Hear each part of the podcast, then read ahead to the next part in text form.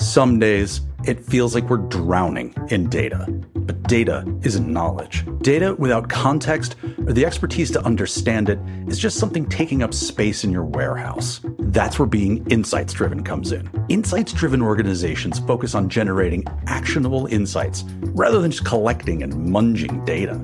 Insights drive better decisions. Welcome to the Insights Factory.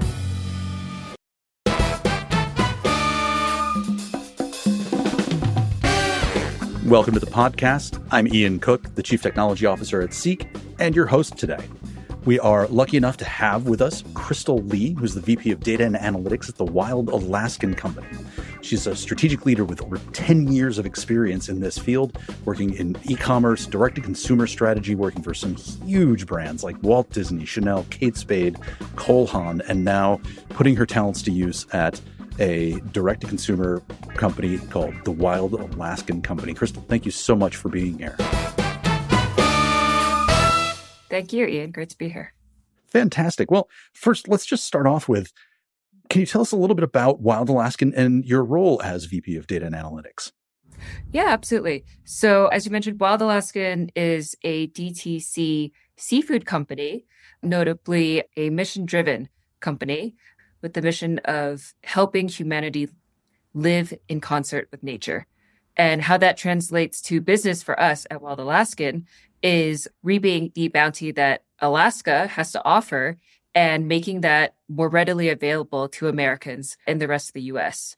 A lot of people don't know, or you may you may actually realize when you go to the grocery store that a lot of your fish comes from other countries that's imported in, but Alaska has a ton of sustainable, delicious wild caught seafood that is actually being exported and not even being sold to Americans here at home. So we're trying to definitely make a change with that and starting with our DTC business, which is about five years in the making.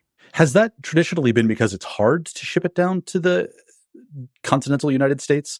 Or has there been other reasons why it's mostly exported out of the US? Yeah, it's actually it's not that it's harder to ship, of course, because in fact we don't use any air shipping in order to be more carbon friendly. We only use ground or boat shipping. But the real reason is because abroad, quality and seafood have a higher value to them. And so they're willing to pay a bit more for that seafood, while the US, Americans in the US are less culturally aware of this phenomenon. And so we're totally willing to buy the cheaper fish that came from another place that is not only less healthy but less sustainable for sure.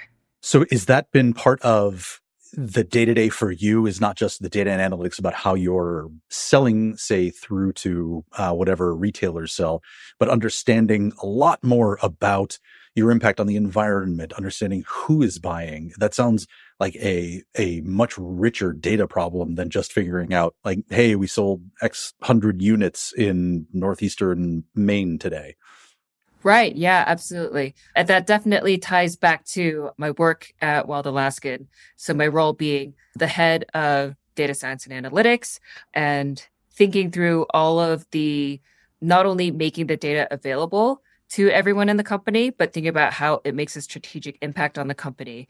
And of course, you know, thinking through how we can sell to consumers, how we educate consumers, and how we get the product to their doorstep is all a part of trying to fulfill and further the mission that we have at the company. I really want to dig into something you said there. Making data not just accessible, but having it create a strategic impact. How do you know when data has made an impact like that rather than just people looking at a couple of numbers and saying, ah, okay, now I know, to use my example, how many units I sold? Right, exactly.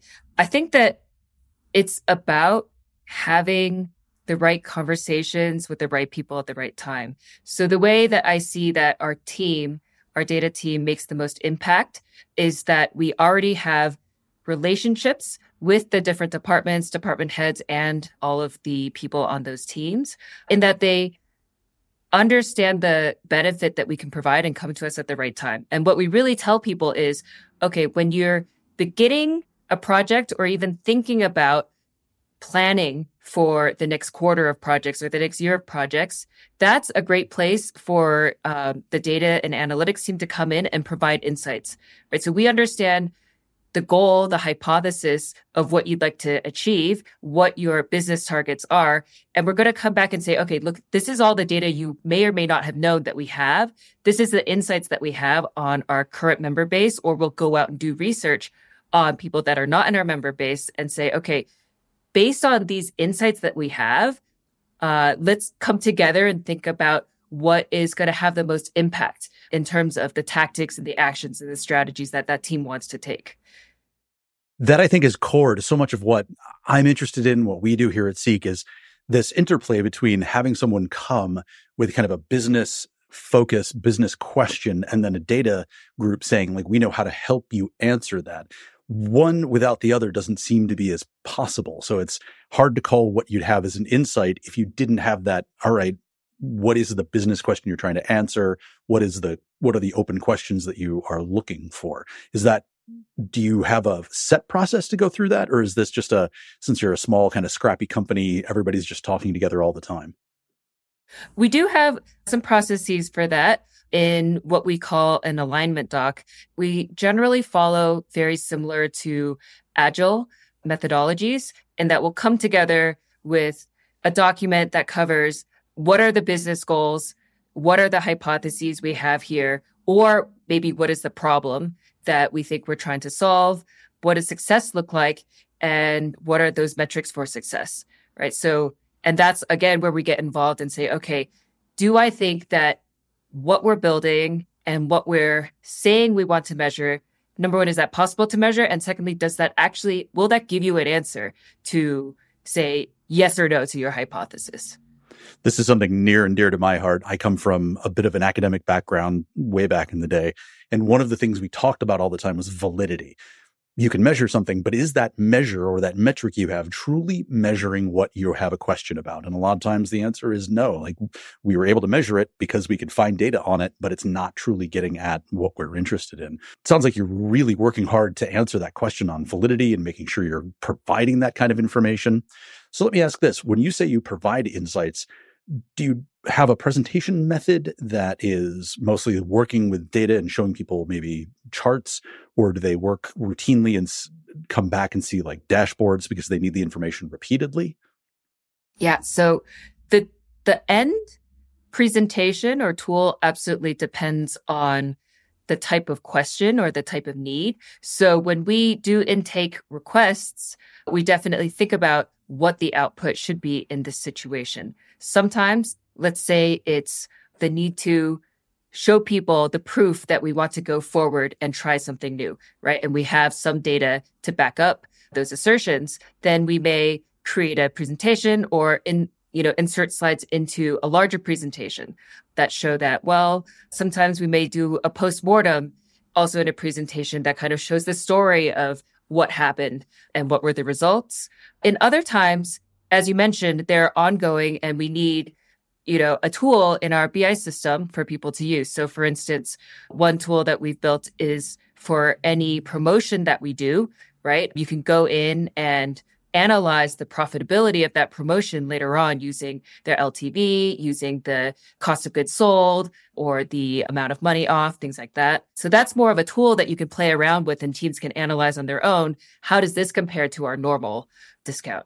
Is there a particular instance or, or maybe a one project that you can remember that where this played out particularly well? Yeah, absolutely. So we recently did some trials on the Facebook platforms. Mm-hmm. And we were looking at several things.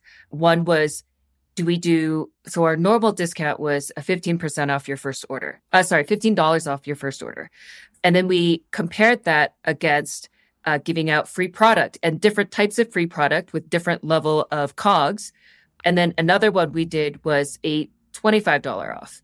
And so we looked at that over time and we did find that compared to the baseline $15 off product promos were giving us a higher LTV and a quicker time to payback because you know the cogs for some the value of something is a lot larger than just the cogs to us right and that also helps them as since we're a membership right it gets them used to paying that same amount every month and not having one month lower and then the rest of your months higher. And then another thing we found was that in fact the $25 off, which does ex- extend the time to get to profitability, right? Since you've given them a higher dollar off discount. However, that did uh, decrease our CAC so much on the Facebook side that that was also a good option because we were converting more members. Just to, for the audience listening, we've said a couple of things that I want to just double back on. One, COGS, cost of goods sold, CAC, consumer acquisition cost. So COGS, the cost of everything that goes into, I think you have a, a box of some kind that, that gets shipped out. So everything that goes into yep. the cost of that, that fish, the delivery, the fulfillment, the packing, etc. And then there's customer acquisition cost, meaning what did it cost you to, to, to get that person as a customer? So these are all interesting things. And you just mentioned uh, a minute ago the ability to adjust your cogs, which I think is interesting. So, in terms of collecting all of this data, you also seem to have a lever where you could say we can increase or decrease the cogs for a particular package. So you're moving things in not just like a marketing perspective where it's $15 off or $25 off, but you can also say the cost of getting it to that person is something we can experiment with, which I think is really interesting. Absolutely. Yeah. So by playing with different SKUs of mm-hmm. what might be something that's discounted or that's free, then we can say, okay, well, there's a balance between what's interesting to certain people, like scallops might be interesting to some and spot prawns might be interesting to others. They also have different cogs that also fluctuates year over year based on the natural catch that is made since we're a sustainable company. We're never going to, you know, harvest more than is available so all of that can be played with to to balance what might be the optimal gross margin that you can get. So as part of your job, you're talking about not just acquiring and using data on the customers, but everything that goes into and through the system. So you are and correct me if I'm wrong, kind of a central store for all of this data for so much of the company, which means there's got to be a lot of people coming to you with those kind of business questions. And again, getting back to this idea that uh, you're not going to be an expert in uh, i don't know maybe the the catching of the actual product or the logistics to go from a three well third party logistics provider so you've got to work really heavily with those other people to figure out exactly what those are when they come to you and say i need to see the data on cogs and what it costs to get to southern florida. Exactly and that's why i love to work with the different departments have a relationship with them, understand. And then we always recommend, you know, don't just come to us when you say, okay, I would like to measure this or I'd like to set up a test. Actually, we would love to be there to hear the context of what the campaign is or what, you know, what the initiative is. The better we understand it, the better we can put context around the numbers we're seeing and also understand, you know, is that data clean, right? The more we understand, the more we go, okay, well, that number doesn't really make sense to me. Let me go back and make sure that this data pipeline is all good. So this is clearly where your expertise in cross-functional teams comes in because one of the things I hear repeatedly and I've lived through myself is the please bring the data people in sooner so we know how to help you answer particular questions. So I think that's a really interesting perspective.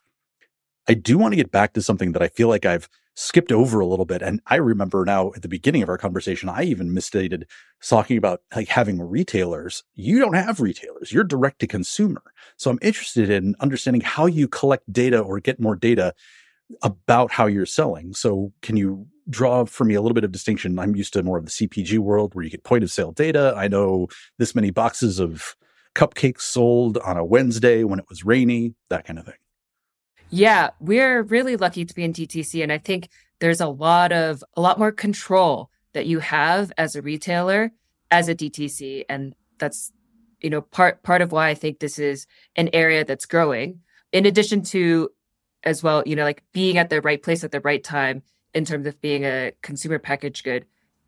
You know, important on one side, DTC is also important in that we have a lot of control over what we collect and also what users experience, right? So we own the website and we own the data that comes into the website and we are able to track a lot of things, right? Within the bounds of what is um, legal with PII, obviously, but a lot of uh, behavioral things that we can track too that are anonymous that tells us how people are using the website. Uh, it tells us how many times uh, people tend to visit a page. Um, we can use that data plus we have a direct line to the customer in that they have given us their account information, their email, and we have the ability to talk to them directly rather than, for instance, a CPG where, let's say, Walgreens has that information, but you may not have that information. And it just, yeah, it gives us a lot more opportunity to play with personalizing that experience. And it sounds like then you become a little bit more of the expert in exactly what it means for someone to be on your website. If I'm, like you said, scallops, and I'm really trying to decide between scallops or the spot prawn, you can see people making those substitution kind of questions. Do I really want the the scallops this time or do I really want the prawns and figuring out, you know, where people make those decisions so that you, when you say work with the cost of goods sold, maybe, oh, it seems like people spend a lot of time trying to figure out the two. Maybe if we lower the price of one, we can get them to buy both. Suddenly you have a net gain. Exactly. And we can do a lot of testing and learning and we have that instant feedback of uh, what are what are customers doing that provides us uh, quick information to understand, you know, what what's working for people and what's not. And then in addition to that, we also collect data that people personal data that people volunteer to give us, right? So we have, for instance, new member surveys where we're asking them, you know, how would you rate yourself in your ability to cook uh, wild caught seafood? Or how many people live in your household? Things like this. And we get a really surprisingly high response rate on those. And so it's great to have consumers tell us exactly where they're at. These are not things that you could even buy from a third party vendor for because nobody else is asking how good you are at cooking wild caught seafood. But it really helps us understand, you know, like where they're at in their journey, what content we can can we provide them that helps them uniquely, right? Someone who's a super beginner versus someone who considers themselves a professional chef, they need totally different recipes and content. And then we also see how that then over time affects their LTV, right? And tells us where we need to focus. So I can see this being really interesting data that uh, a lot of CPG companies would want that can't get it because they're working with retailers. What about the other direction? Is there any d- data out there that, you know, if you could just magically grab it, you'd really want to see? Yeah, there's still a lot of data that that we don't generate internally, and that's a lot when we go out to uh, look at uh, acquiring new audiences, right? So a lot of the data that we do have, right, we can get it so-called for free by asking our members, but if you're not our member, if you're a totally different segment of the market and we'd like to understand you better, that's not something that we have because we haven't collected it personally. So that's definitely an area where we still rely on uh, third parties to help fill in you know what are those personas? Where are the a- other areas of the markets and, and how are they behaving? When you collect this data it sounds to me like there's a real challenge in getting it all into a single place. Do you so you're acquiring a little bit of data, you're collecting a lot of data, but you're also collecting a lot of data from the people that have other sections. So I'm not entirely sure how you grab data from the catch. Do people hand enter it or uh, do you have like APIs into some form of boat counting fish AI camera?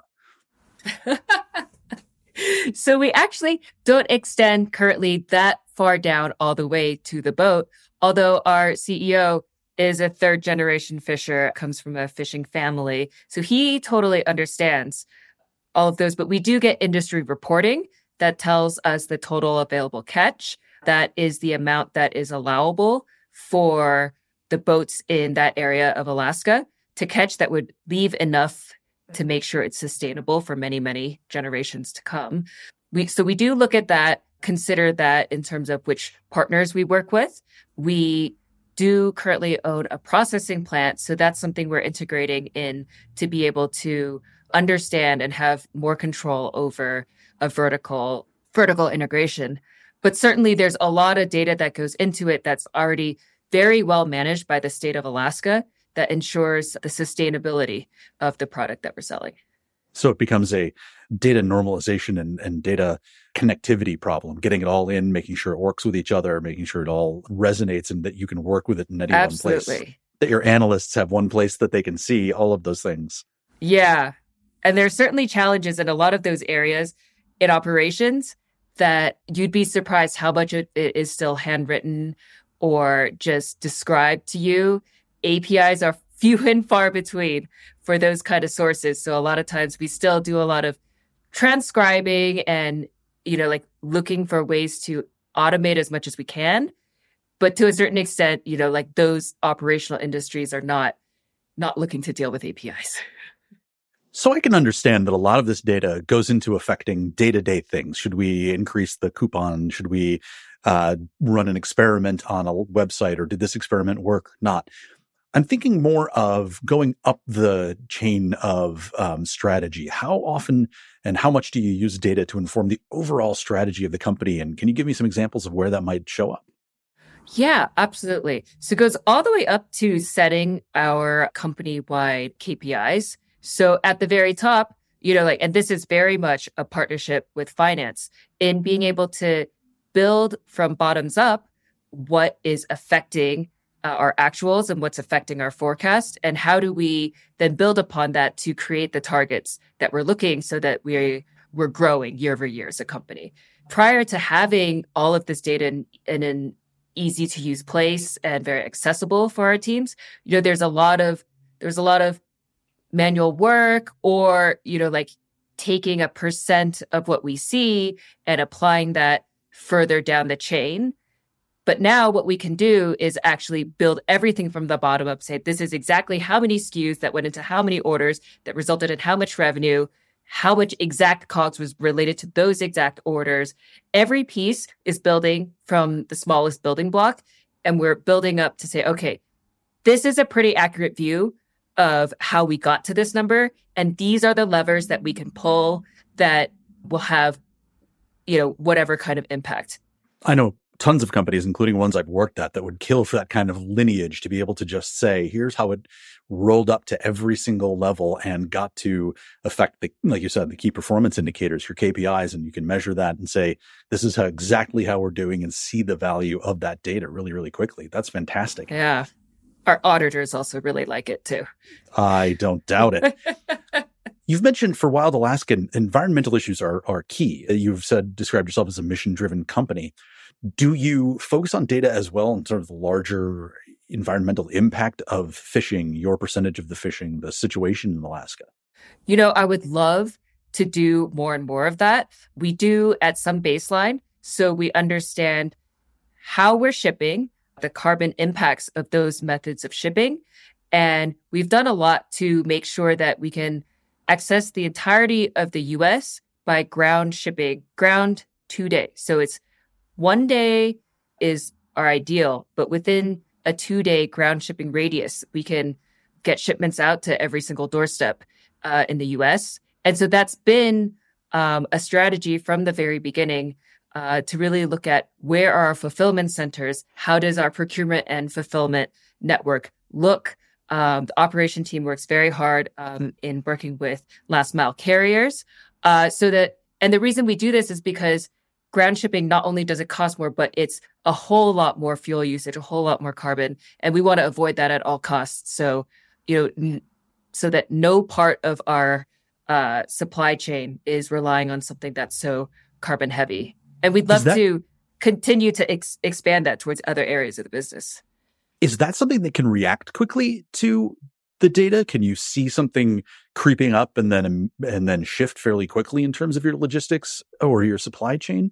I always think of supply chains as you know very hard problem to solve. I've worked in logistics in the past and not the the fastest to adapt to changing situations. So it sounds like you're constantly evaluating this. Yeah, absolutely. And we do this by, you know, we have our overarching KPIs, but then we are always looking for what are the leading indicators that are going to help us see those red herrings of what's happening, right? So we do have APIs into most of our last mile carrier. And so we can look at, for instance, uh, the issue rate that's reported back, the delay rate um, of every single carrier. And we have our own contracts with every single um, fulfillment center, um, especially this is especially important in um, cold chain storage and cold, cold uh, like you know frozen fulfillment, uh, as all of our fish arrives frozen.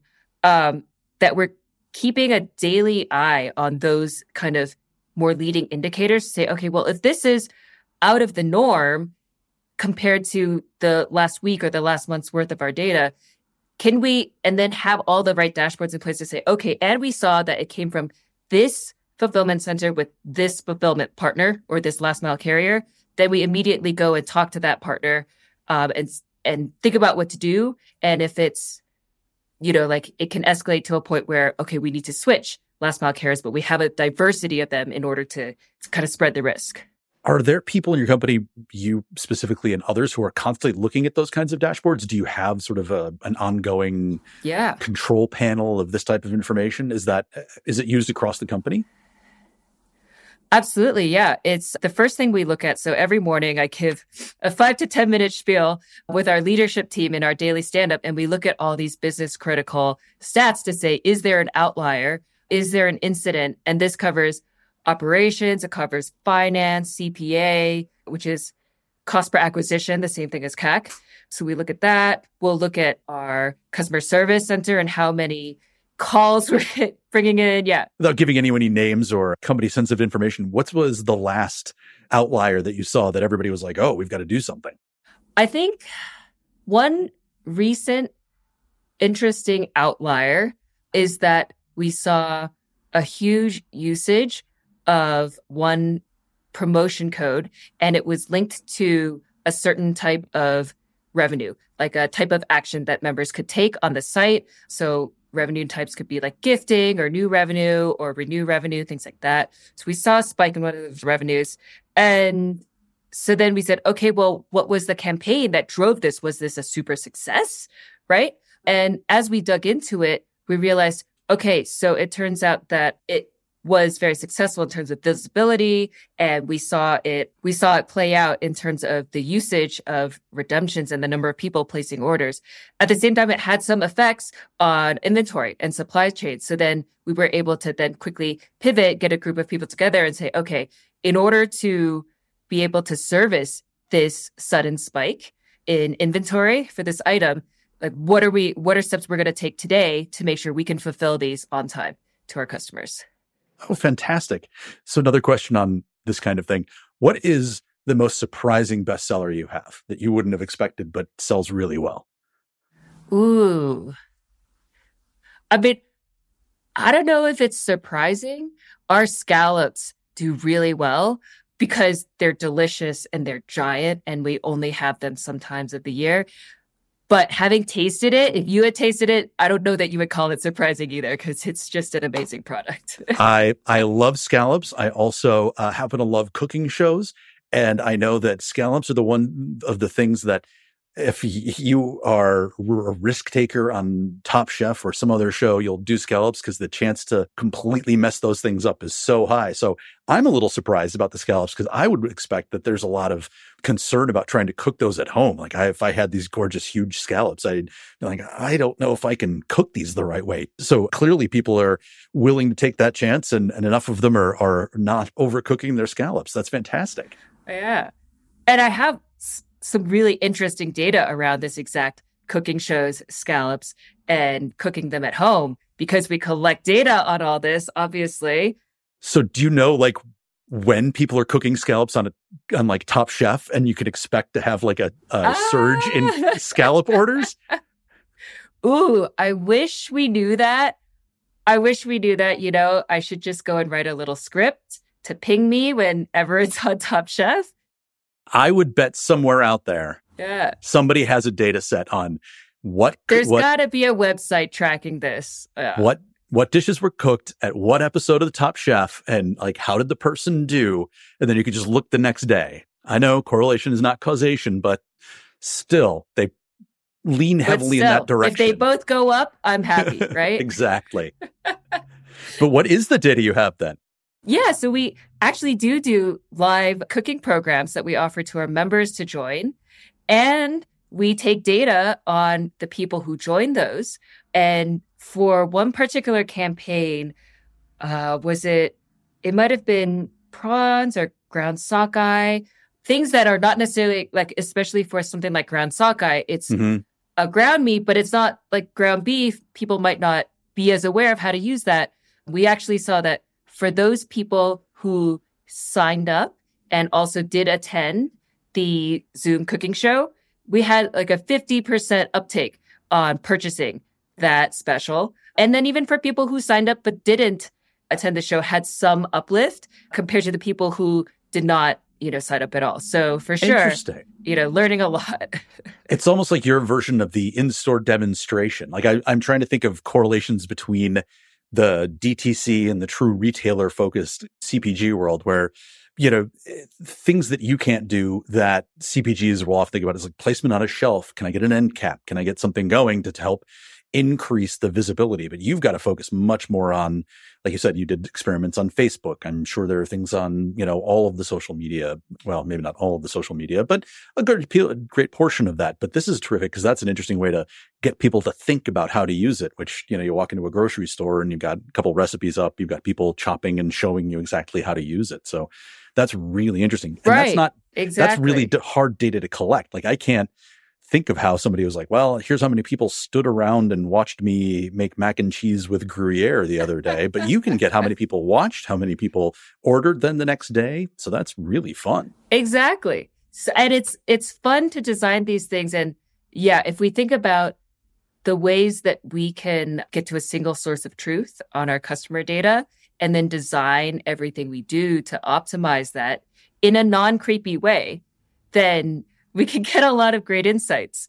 I think the correlate the corollary that I might think of is in SOAR is back when I was in MBA, we we tested out some software that was using eye tracking software, right? So then you might count up how many eyes were looking and mm-hmm. how how many were paying attention, things like that.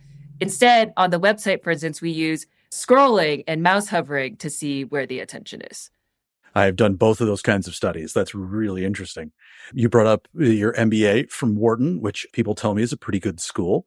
The uh, ability to pick where you wanted to head would probably be pretty high. Did you start in data and know you wanted to stay there?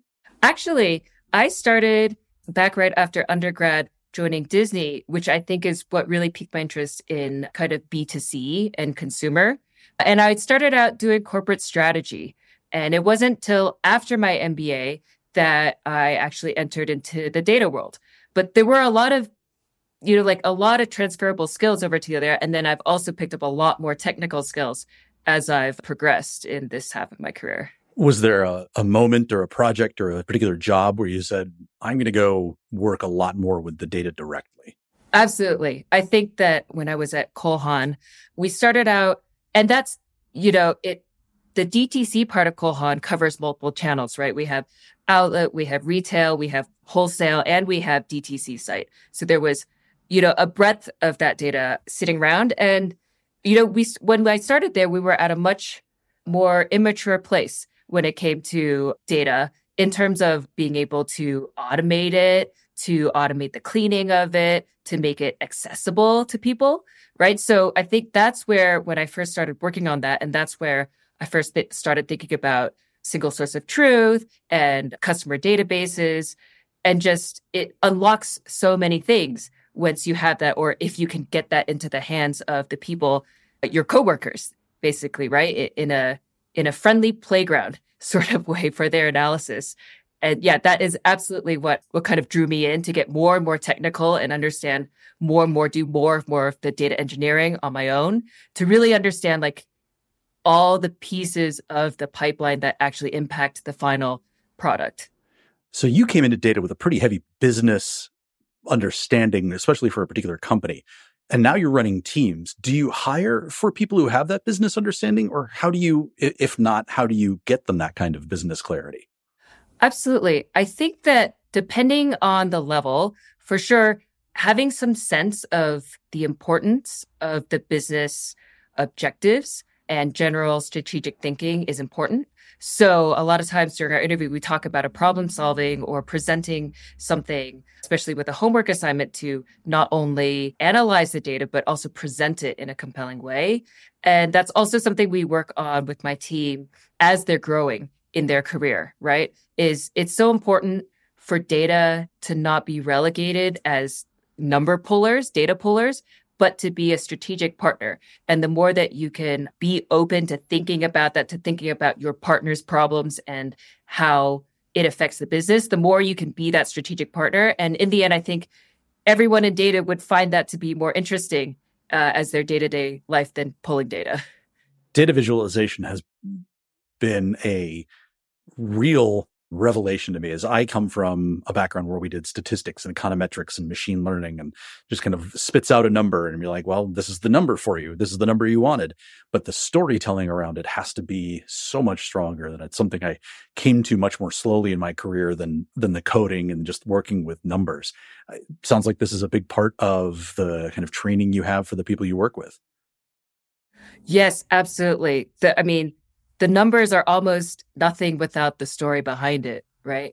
And that's something that I was lucky enough to learn early on in my career. And it's, I think, not a coincidence that Disney, a great storytelling company, required from, you know, corporate strategy that you are telling the right story with the data, and that's how you get deals done. The only way to convince someone that this is the way we want to go rather than the other way, or the only way to even have a robust discussion is to understand the story that the data is telling us. So, Crystal, I want to say thank you so much for your time and this conversation. Before we head out, is there anything that you would like to tell those folks considering DTC or currently in DTC on their products to think about with their data and how to approach the whole problem of getting the data that they need? Yeah, I think that working on a way to get to identifying your customers and making it very easy to link that to business uh, KPIs such as LTV or CAC and being able to automate that or let people play with that. LTV um, being lifetime value, so the value of a customer. Lifetime value, actually. Yes. So how behaviors impact LTV and allowing teams to be able to play with that as a tool, I think is something that always sparks interesting conversation and can really go from data insights to action. Fantastic. All right. Is there uh, anything that you would like to say on where people can find you? Are you active on social media anywhere? Yeah, absolutely. On Facebook and Instagram as at Wild Alaskan Company, and the same for our website, wildalaskancompany.com. Terrific. Thank you so much, Crystal. It's been an absolute pleasure, and I wish you all the best. And I'm going to look at the Wild Alaskan website because some of that, some of those scallops sound fantastic. Absolutely. Thank you, Ian, and uh, hope to see you in my database as a customer soon. Absolutely. Thank you. This podcast is proudly sponsored by Seek, the leader in cloud based creation and delivery of industry focused insights. Thank you for listening. If you liked it, please feel free to rate and subscribe wherever you get your podcasts.